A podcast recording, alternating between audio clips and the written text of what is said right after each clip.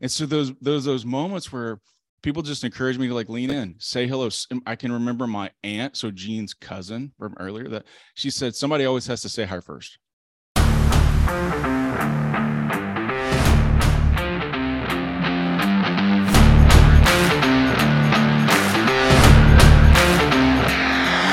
My name is Jake Thompson, your Chief Encouragement Officer, and this is the Compete Every Day Podcast, a show designed to encourage and equip you with the tools to build a winning mindset so you can build your winning life.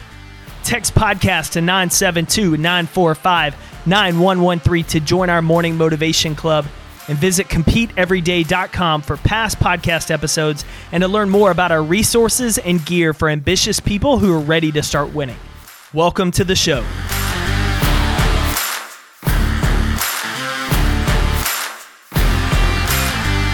What's up, Competitor Nation? Welcome back to the Compete Everyday Podcast. It's Jake Thompson, your Chief Encouragement Officer, and I'm excited today as we welcome in my friend, lawyer, and fellow podcast host, Stuart Shurtleff, as we talk about the importance of leaning into discomfort.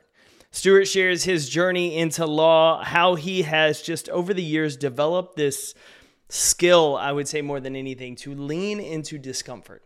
How he, in his own words, is terrible about managing his time, but he still found a way to manage his priorities and his energy, and shares how he does that with those non-negotiables.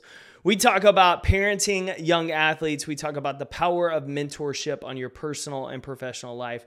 We talk about the importance of just dealing with life sometimes that we can both relate to as a people pleaser, and where that can get us into trouble, and where there's opportunities for us to dig in and focus on who really matters and what really matters, that oftentimes can get pushed to the side by the, more than anything, the meaningless. And so there's a lot of quality and depth into today's conversation with my friend Stuart. If you want to learn more about Stuart and their show, I want to encourage you to check out the 1720 podcast. I've been a guest on the show twice and have linked to it in the show notes, one of the more recent interviews we did, talking about, I believe in that episode, self-talk, managing your priorities, and just showing up to compete daily.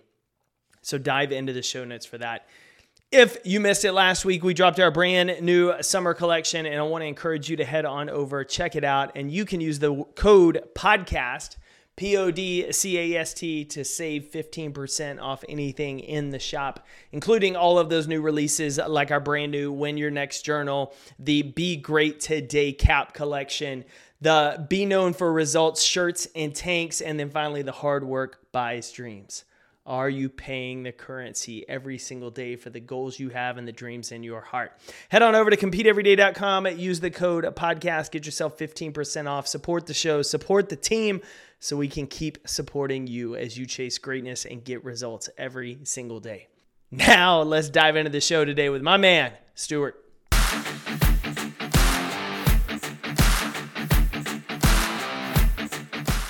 Stuart, my good man. Welcome to the show. Thanks, Jake, man. Thanks for having me on.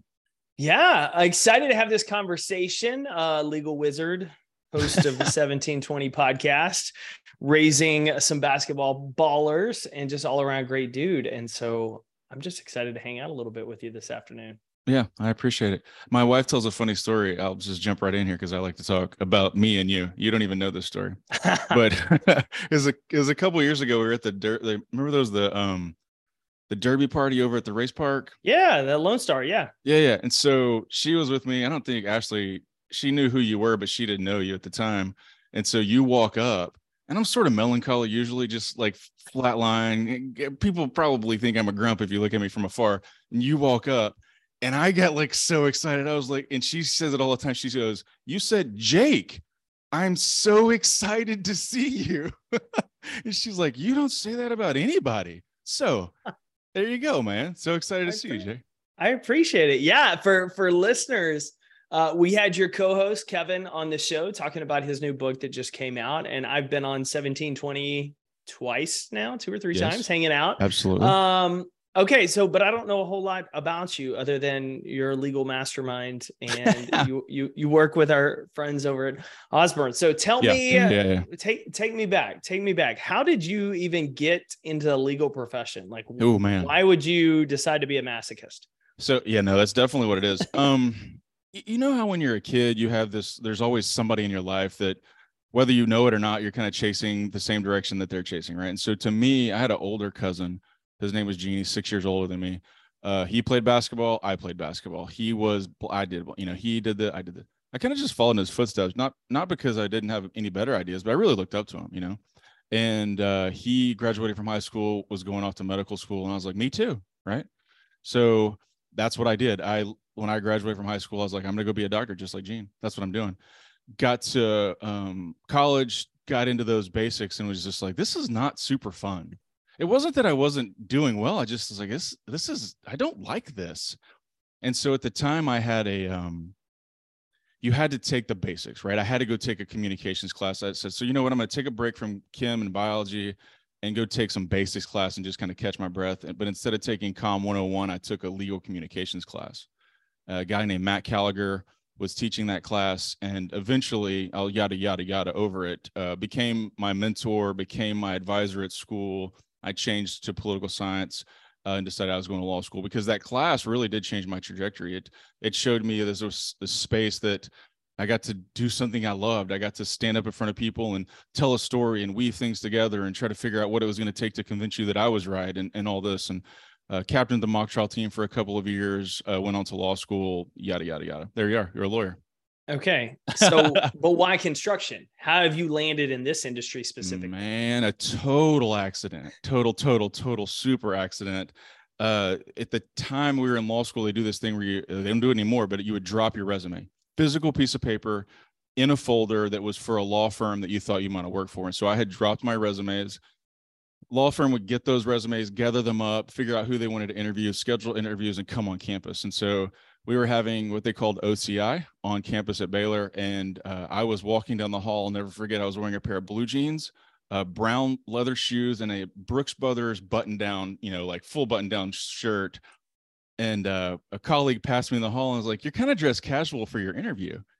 To which I said, LOL, before LOL was LOL. And I was like, nah, that's not possible. Cause then I showed her in my Palm Pilot 3E right. That meeting was that interview was actually tomorrow at 2:30. She's like, no, it's not. So I walked around the corner, looked on the wall, sure and shooting. It was now. That interview was now. And so I opened the door and said, hey, my name is Stuart. I have a 2:30 interview, but I blew it. I didn't come prepared for this at all. I'm not dressed like I deserve a job. I'm sorry. I'll just get the next person. And they're like, no. Come on in. And we sat down and had a long, interesting, fantastic conversation. And fast forward that story 15 years later, I'm a named partner at that law firm. So it was an interesting, I remember this exactly the color of that Brooks Brothers shirt to this day, because it was a crazy situation. Anybody else would have just thrown me out, but because of the people who were interviewing, I again remember them to this day. I remember the things we talked about. It was a perfect fit, and they did construction law. That's how I ended up in it.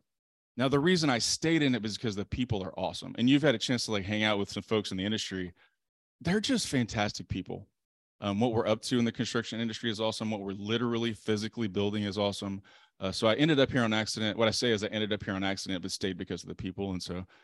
Fast forward almost 20 years, and that's all I've ever done is construction law. Yeah, so it's interesting you say that. I talked to a former coworker of yours recently, and we were talking at an event about construction industry, because she asked me, how'd you get into it?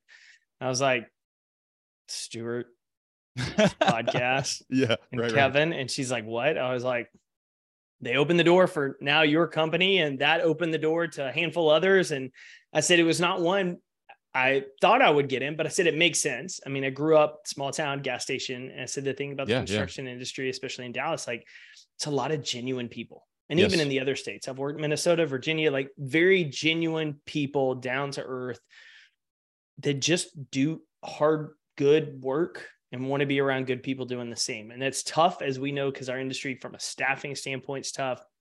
Melanie was on the show talking about what they're doing to get more women involved, because the stereotype is, hey, you're on a job site all the time and you got to be this way.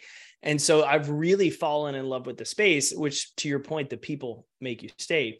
What I'm curious is, have you ever asked those partners, those interviewers, why they kept you in the room? 100%. Yeah. It took a few years. But as I got older at the firm, right, so I'm 5, 6, 7 years in, I might have been close to 10. I was a partner at the time, and so I was sitting in the same office with one of the partners who was interviewing me at the time, and I knew then through me having gone on campus that we took really copious notes. I knew that there was a file in that office that had a piece of paper with my name on it and the handwritten notes on it from that day. I knew it was there. I said, I want to see it. Like, it's been a decade. I want to see the piece of paper. Show it to me. We talked through it. There was a little reluctancy, and eventually the file drawer opens, the piece of paper comes out. And sure as shooting, it says right there on the top, yellow shirt, not ready. And then we had a conversation around like the other stuff that was on the paper. And the short version of the story was, because that was a super adversarial situation. That was a huge curveball. Yeah. And I just took it on the chin and kept running. I was like, this is no big deal. Like, this is something no one expected. And I just leaned into it, embraced it, and just rolled with it. And at the end, like, we were all homies, we were all friends out of this situation that I just leaned into. And so that was literally it. Was I screwed up big time. I leaned into it, I embraced it, and we just moved on. And she was like, that was it. She said, if you could do that as a 22-year-old kid, we knew it was going to be fine. And it was fine. Where did you learn that? Like, where did you learn to lean into that? Because that's not a default choice for most people. No, it's not. Default choice is what? Run away, disappear, hide. Yeah, right. I don't know, man. That's a great question. I've got 2 boys and a little baby girl. Well, she's not little. She's 10, 15, 13, 10. And I know by just trying my best to raise them, we're all different. We're hardwired different. It has nothing to do with mom or dad or genetics, and sometimes even house. And we can debate that all you want, but we're just wired different. And I think I'm just wired a little different, but I had good role models of folks in my life who just were kind and leaned in. I mean, I can remember, I grew up in a really small town in Southeast Texas, and my grandfather passed away when I was in the 4th grade, but I had a few years of hanging out with him that there are moments I never forget. And we called him Papa. Papa never met a stranger. Right. We're at the grocery store. He knows everybody. We're at the whatever. He knows everybody. I remember this time where we had gone to the bank. I really, really wanted a pop, or like a sucker. So scared.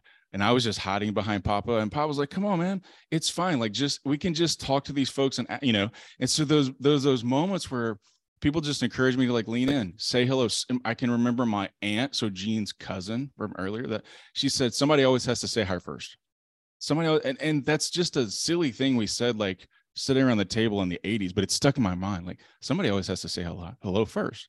And so there's like these little moments and markers. My mom never met a stranger either. We just really gregarious, outgoing. She leans in everything she would, you know, it's just, so there's these folks and figures that we didn't have moments of like training. Sit down here, I want to show you something. But observationally, I saw people doing that for 22 years. And so when it was time for me to do it, I was like, oh yeah. Just lean in, say, sorry, say I need help, say whatever the case may be, because I saw people model it ahead of me.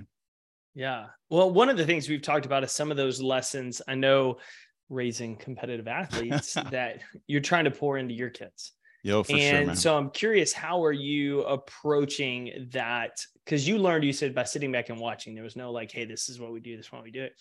How have you tried to balance that on your end from a just, I know my kids aren't going to listen to me because I'm dad, but I'm still going to try. Yeah. So the thing I wrestle with, and I don't know if I made up this word or not, but the thing I wrestle with personally is pendulum parenting. So little like actual sit down, talk about, I just observe, but the pendulum has swung completely the other way, where I want to just sit down and say, hey, let me tell you all the things and just word. I read a book once. Hey, you should talk to Jake. Let's get all the stuff, right? I'm just wearing them out with it. So it's the pendulum parenting coupled with like complete humility, because I tell them all the time, I screwed that up, man. I got after you too hard. That was my mistake. I'm sorry, man. I'm sorry with my kids is just a like force multiplier in the relationship with them, because it allows me to do and talk and say and express openly, and know like if I screw up, I'm going to say I'm sorry, and they're gonna be like, it's fine, Dad. I'm like, I love you. It's fine. Like, what, we're moving on, and they forgive and forget, and we move on. And so I have a relationship with them that I think is open, transparent, candid, humble. that allows me to just lean in and like press on them and push them and challenge them and motivate them to just be the best version of themselves. Right? I don't have any delusion that my kid's going to be the, like, any of my kids are going to score the most points ever in the NBA, right? That's not how they're wired. What I want most for them is to be the best version of themselves. And really what I want most for them is to learn through this journey of sport, teamwork, encouraging folks, positive touching, like the handshakes, high fives, all of the things that make what I had to do at work every day better. Because I know, I tell them all the time, best player in the world, this will be controversial, best basketball player ever, Michael Jordan, the ball dropped one day, like it got flat and stopped. And he had a whole life ahead of him. And the ball will stop bouncing for you. So let's start now preparing for learning lessons here so that when the ball drops, you're golden, right? So I'll tell you two or three stories, and you're instrumental in a ton of them, of just like leaning in and saying, hey, this is super cool, right? So pendulum parenting, right? So I'm sitting on the sideline, and with my 13-year-old, I'm very vocal for some reason at the games, very vocal. Let's preface this of what you mean by vocal, because you're not the crazy screaming at the ref sports parent, as I know you. So I want to very much specify for anybody listening. I'm not the guy that gets what we mean when he means vocal. Yeah, I'm the, hey, get your butt down, check up. You're not helping on the weak side. Hey, get your elbow in, jump up, shuffle your feet, all that. Like this is, I think, positive encouragement, but it's coaching from the wrong side of the floor, basically. And happens for a couple games, and Hayes eventually, this is part of like us just having an open, honest, humble, he comes to me and does like the hardest thing. He's 12 by the time, the hardest thing I can ever imagine. He says, Dad, I need to talk to you about something. Cool, what's up? He's like, this is embarrassing when you do that. I was like, oh man, all right. So my instinct is to be mad, right? Like that hurts. And then I realized like, no, he just did the most impossible thing. Like he looked me in the eyes and said, Dad, we got to talk about something. That's embarrassing. Please stop. And eventually I was like, I'm sorry, you're right. And I don't say anything. It's like, lock it up, shut it up. I just sit and watch now.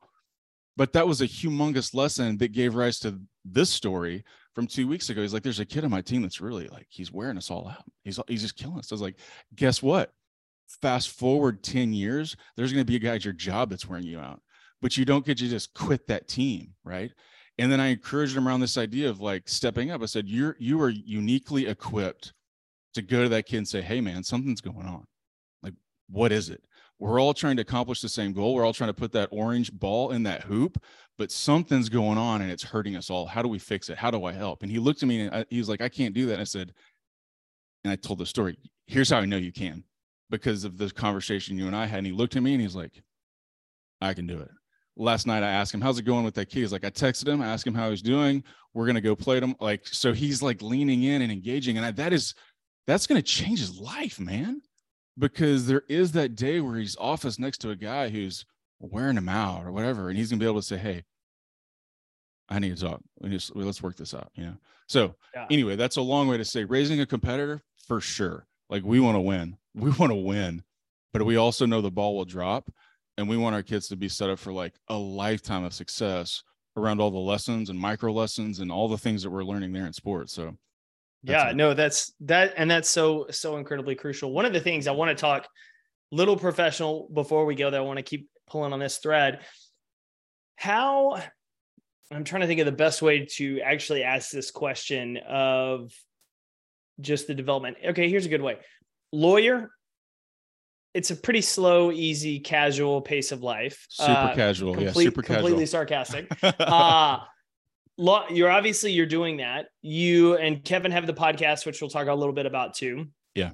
You got three kiddos. You have, which we just left about off air, year-round basketball. Yes. How do you manage your schedule and your non-negotiables?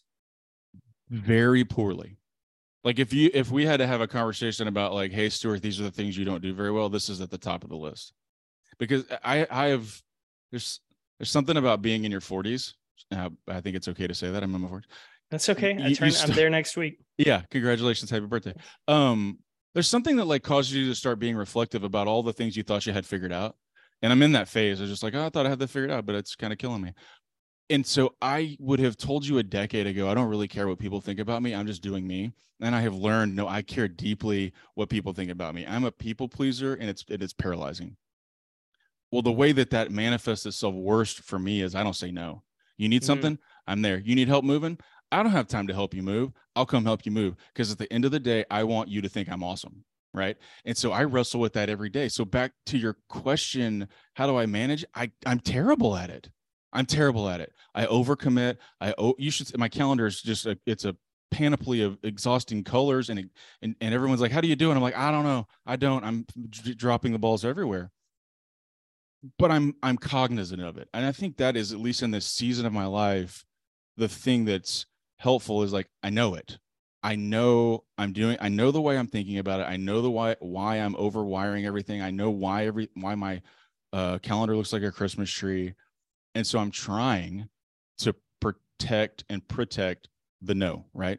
Because at the end of the day, I go home and I'm a husband, I'm a dad. I got to do those things first and best. And I went through a season of just showing up at home out of energy because I gave it all to somebody else. And so really, I mean, if I could answer that question more succinctly, which I have a tendency to not do, the answer is families first. I'm protecting that time. And then if stuff falls in around the outside between 9 to 5, I'm going to do the best I can. Right. But that's a laser beam, or as Kevin would say, that's a rifle shot right between the eyes. Cause I am not really good at that, man. I'm not good at it. Well, the reason I ask you that is because for you to have that conversation with your son, that takes a heavy investment in that relationship. Yeah. And that's not, I mean, it's easy. It's easy for you to avoid making those investments because relationships are messy. Parenting, I can only imagine how hard it is because I haven't had that experience. Work, as frustrating and stressful as it is a little more predictable. Obviously, yeah. I mean, that's a safe escape. And that's what a lot of parents do is they escape to work to not deal with the messy, I don't know, is the unknowns. But for y'all to have that conversation, and then for you just to acknowledge, I was aware that I was getting home with no energy for the people that mattered most. I had to change something around that. I want to encourage you that you're managing your energy flow, which is more important than anything else, because that's putting into the right priorities. As a fellow, I would say always recovering people pleaser, as the only child, like that's me. One of the books that I've read, and if you're listening and you haven't read it, is Mark Manson's The Subtle Art of Not Giving an F. Okay. I'm not on this one, but that sounds good. Yeah. He's got a book. He got his movie out. It's on Apple TV, I believe. It's essentially talks about the book, but it's not on not caring. It's about being way more intentional about who you care about and what you invest in. Yeah. And I read that a decade or more ago, and it was a really interesting eye opener to me of what I was really giving an F about. And how meaningless. You go to Ecclesiastes. Yeah. About it's all meaningless, right? That's where it's a lot going. And so I would encourage anyone listening that's like, oh, I can relate to Jake and Stuart talking about that. Like, that's a great place to start. I haven't read his next one, but I just know Manson's stuff is really well around that, protecting where we want other people's opinions, because as Lecrae says, if you live for the acceptance, you die from the rejection. Yeah. And as a guy who can get into his own head and anxious about what did I do to mess that up? Why isn't this person like me? Like it just ruins you. And so I can very much relate to you on that. Well, I'll tell you this too. Go ahead. We don't need to get too far into it, but I recently changed not professions, but jobs, and left the private practice of law to go in-house at Osborne. And at the time there was a lot of stuff going on. I was doing a ton of journaling in that season, and is all the things were kind of coming to fruition. There was one really like salient decision point in there that I will share here, and it was my grandmother passing away. And you know, it's easy to say in the middle of nothing, you know, I want to focus on the end. Let's start with the end in mind. But there in that season of me, like journaling, thinking through, processing, wrestling, struggling, all the smorgasbord of words that goes there, my grandma passes away. And I I had the fortune of being there with her about 2 weeks before she passed, maybe about 10 days before she passed. And the people that were there were me and my dad and my uncle. And then 10 days later she passed, and the people who showed up, and I don't have to tell the story, but it was the people who showed up were her friends and her family. Those are the people who were there. And so I had this moment, actual tangible moment in the middle of all of that, where you could see the end. And it hit, it again, to a Kevinism, like rifle shot between the eyes, where if you're not thinking about those people who are going to be there at the end, man, you missed it. You really, really missed it. And so that helped home in. I get that one mixed up. It's either hone or home. I'm not sure. Hone, H-O-N-E. Yeah. Okay. You're right. In on what's important. And that's helped me with the kids. It's helped me with Ashley. It's even helped me between the kids, right?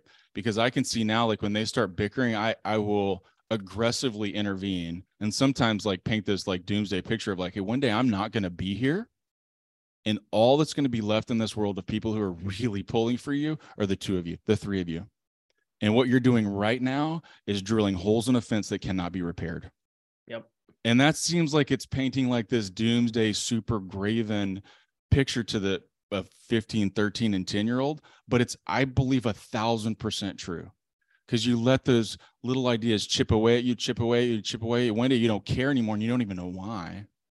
And so I am really committed to intervening on the little things so that they don't become little big things. So that one day when Ashley and I are no longer there, my kids will always have each other. Yeah. So that's, I don't know how we ended up talking about that, but just thinking about focusing on what's important. That's it. And focusing with the end in mind. Helps manage the energy so that I'm trying to give my family the best version of myself. No, I love that. And we did a podcast episode, I don't know, earlier this year thinking about that, because I was going through a season of struggling from that couple of professional relationships that I don't even know, just what weren't there anymore, and trying to be that people pleaser myself of really beating myself up mentally for what did I do? I'm not aware, and just kind of came to the realization, they just see me as a competitor and they don't want to be close. Yeah, and so I kind of had to accept that, as hurtful and frustrating as it was. But then I started to think of if I died tomorrow, would they have even shown up for the service? Right. Or live streamed it. And knowing that, I'm if you start to reframe that perspective of get mad about it, midnight rule, reset it. Who do I need to pour energy into? And so I think that's just a helpful conversation for a lot of us. Cause I think a lot of us, we have ego drives us. We like being liked. We like doing good. There's a Jake principle in there. I'm going to ask you questions about. Yeah. What's the midnight rule? That means something. Oh man. So go back to the book, early podcast. I picked it up from a guy that played baseball in the Angel system forever. And we talked about pitching. Short attention span. How does he do it? And he tells himself he's got a midnight rule. Good game, bad game, doesn't matter. At midnight, it's a new day. Yeah. So he's I can look back. I can have the lessons. I can reflect back on what I did well and where I need to do better. But if I carry it over, if I keep thinking about it, I'm going to be unable to pitch at my best today because I'm thinking about last time. Mm-hmm. And that's really important. I think about the kid for the Yankees. I literally just wrote an email that goes out tomorrow on him that just pitched the perfect game Wednesday night. Oh, yeah. 24th perfect game in baseball history. If you look at his last 2 weeks, 2 weeks prior, June 6th, he was pulled from the game after 2 innings for giving up 7 hits and 7 runs. The next start, he made it 3.1 innings, was pulled for giving up 10 runs, 8 earned against the Seattle Mariners. And the Monday night before this perfect game on Wednesday, his uncle passed, who is a fatherly figure to him.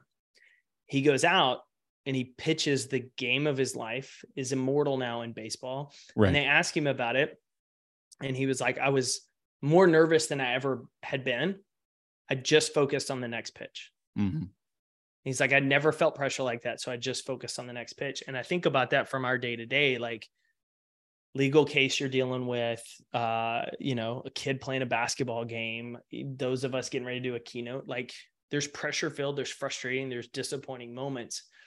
but the better we can get at releasing what was and say the past is a place for lessons, not living, the more present we can be in this moment, which is honestly where our friends, our family, our teammates need us. Like, how do you perform right now? Yeah. I mean, that's great, by the way. That's a, that's a performance idea, right? Like a next shot, next, whatever, next pitch, whatever. But how many of us are like, it's not for the thing from yesterday that I'm thinking about. Like how many, I'm guilty of it in the middle of the night. I get, what's the joke? You get woken up in the middle of the night wondering what you told somebody in middle school or whatever. And you're like, why am I thinking about this right now? It's like, let it go. Crazy trap. It is your brain is not the proverbial brain. Man, that thing is a mess. It is. And it's fascinating how it responds to different stresses. And what's been interesting is studying more neuroplasticity is the more we talk back to ourselves, the more we're intentional about the words we use and the way we frame things, and journaling, to your point, during that season really helps us start to shift and move past at least the emotional weight of some of those things. Yeah. And that's what's so important for us as we grow and develop. One of the things I'm actually curious on your end is these partners saw this trait in you in this interview. Sure. You've talked about identifying things that your kids have done well, and here's where that connect the lessons. As a partner in the firm, or even now in your role kind of in-house, how do you look for that in younger leaders and managers, to identify things in them that maybe they're unaware of, or to lean onto things that will be beneficial to them later that maybe they don't realize? Yeah. So there's 2 points, and I'm going to add a third one on top of that. Yeah. I'm going to really butcher the quote, but the gist of it is, if you want to teach a man to sail, you don't teach him to build a boat. You teach him to yearn for the sea. What is it? Yep. I'm messing it up, but that's essentially it. Yeah. This is the gist of it.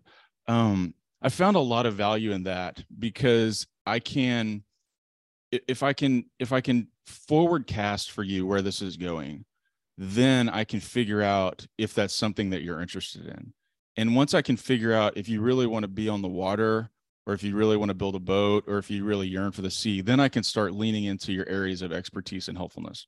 So there were folks at the firm, I mean, and all firms generally, I'll just say lawyers generally, sort of fall into two different big giant groupings, right? There are folks who they yearn for the sea, right? Like I want to be out there. I want to be the rainmaker. I want to be the business development guy. I want to be the managing partner here. They yearn for the sea. And there are others who are like, no, I'm very comfortable building boats, and I'm not degrading the boat builder, because man, firms run on boat builders. Yeah, for sure. And so through that process of trying to identify, like, do you yearn for a hammer or do you yearn for the sea?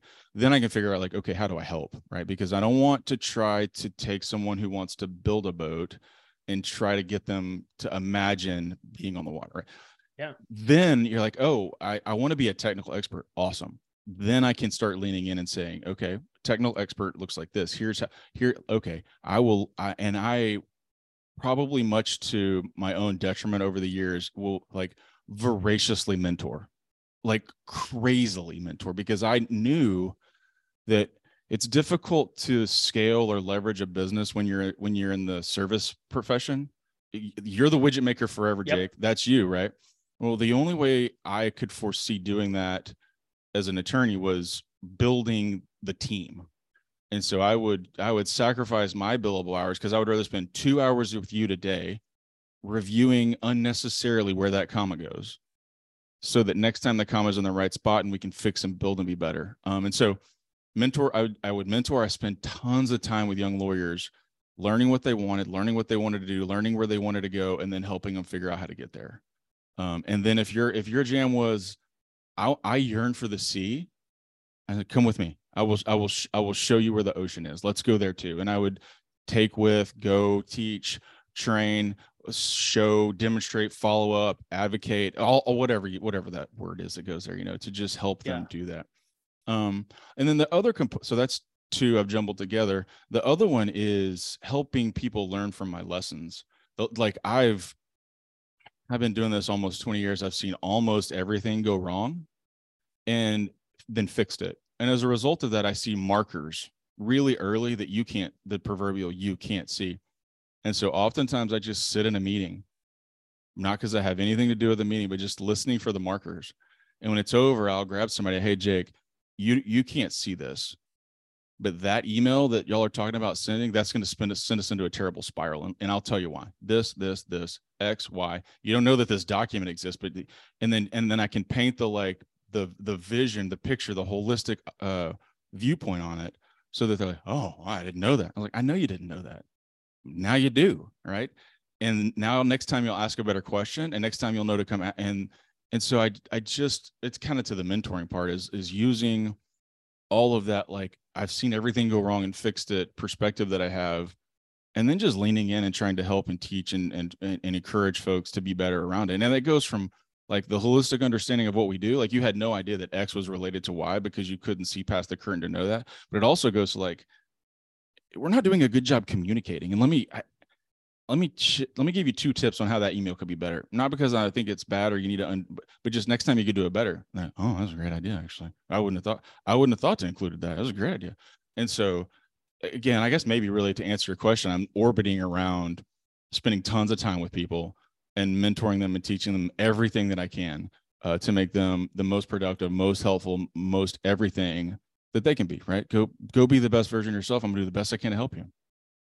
I love that. Well, and that just speaks to the attitude every day of how can I help someone get a little bit better?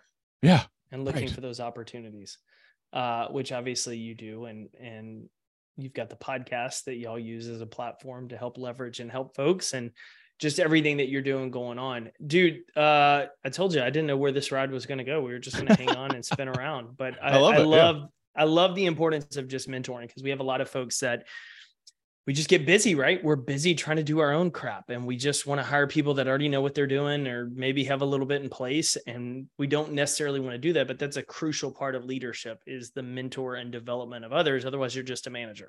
Like check the box, get it done, get the systems, but leadership's on the development and the coaching up of people. And so I think that's really, really important to distinguish and also just talk about how it's not a process as much as it is just a habit and a mindset of how do I pour into my people? And I think that's so crucial.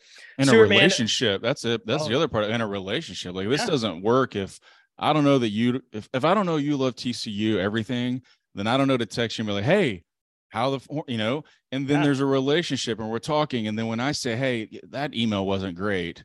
You don't think that guy hates me. You think, oh, that's great advice. I know he cares about me. I know he thinks he wants the best for me. And that's really good advice. So it's as much of a relationship as it is anything else. Well, you got to make the deposits into the other person before you can ever make the feedback withdrawal. Right. Yeah, for sure. For sure, man. That ATM or that debit card into an empty bank account. That's right. Dude, for people listening that want to get to know you a little bit better, what y'all are doing over the podcast, where's the best place for them to connect with the 1720 crew? Man, we live mostly on LinkedIn. I think Kevin manages our Instagram, but I don't even know how to get on there. But we're on LinkedIn mostly and Instagram. We post every Monday, we post the episode up, and we've been doing the podcast for about 150 episodes now, half construction, half leadership, half getting better. I know that math doesn't work, but it's close enough. And it's 1720 podcast, the number 1, the number 7, 20. And it's excellent. We hang out over the Texas office, record with cool people, get to tell stories, life, leadership, lessons, learning, Jesus sprinkled in on top, man. We need to do an episode 3 when closer to my next book's coming out up at the Osborne office. Again, done. Sign me up. I'm in for it. Put it on the calendar. Dude, I appreciate you. Thanks so much for coming on the show this week. Yes, sir. Good to see you, Jake. Thanks for tuning in to another episode of the Compete Everyday Podcast. To get in touch with the team, drop us an email to podcast@CompeteEveryday.com. And to find out more about our resources, content, and gear that will help you build that winning mindset so you better compete for your best life, visit CompeteEveryday.com.